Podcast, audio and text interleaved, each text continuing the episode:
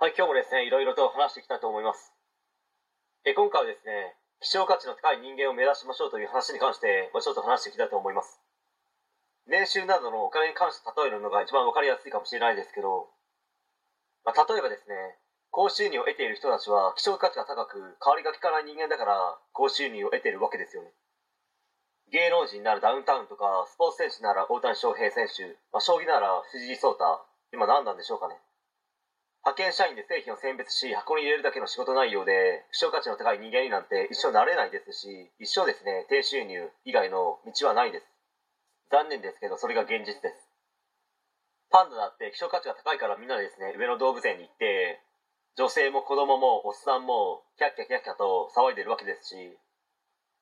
仮にパンダが異常繁殖してそこら辺に寝っ転がっていたら誰も上野動物園にパンダなんて見に行かないですよ。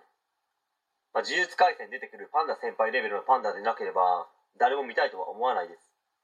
まあ、ではその希少性希少価値の高い人間になるためには、まあ、どうすればいいのかと言われますと、まあ、いくつかあると思うんですけど、まあ、例えばですね SNSYouTube を駆使し価値をつけるというのは今の時代はもはや定番中の定番ですよね、まあ、その他にもですね誰もしないことをするとか誰もやりたがらないこと誰も知らないことを見つけてやってみるとか、まあ、その他にもあると思います。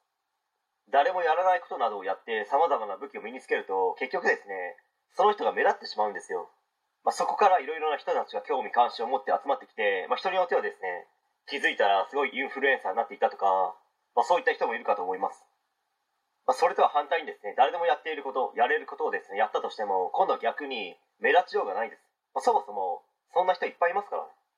ま、なので絶対にやった方がいいというわけではないですけど人生一発当てたいと考えている人がいるならば希少価値の高い人間になれるように、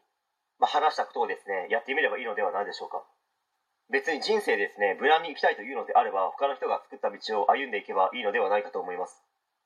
まあ、それは人にとやかく言われるものではないと思いますので、まあ、自分で決めるしかないですけど。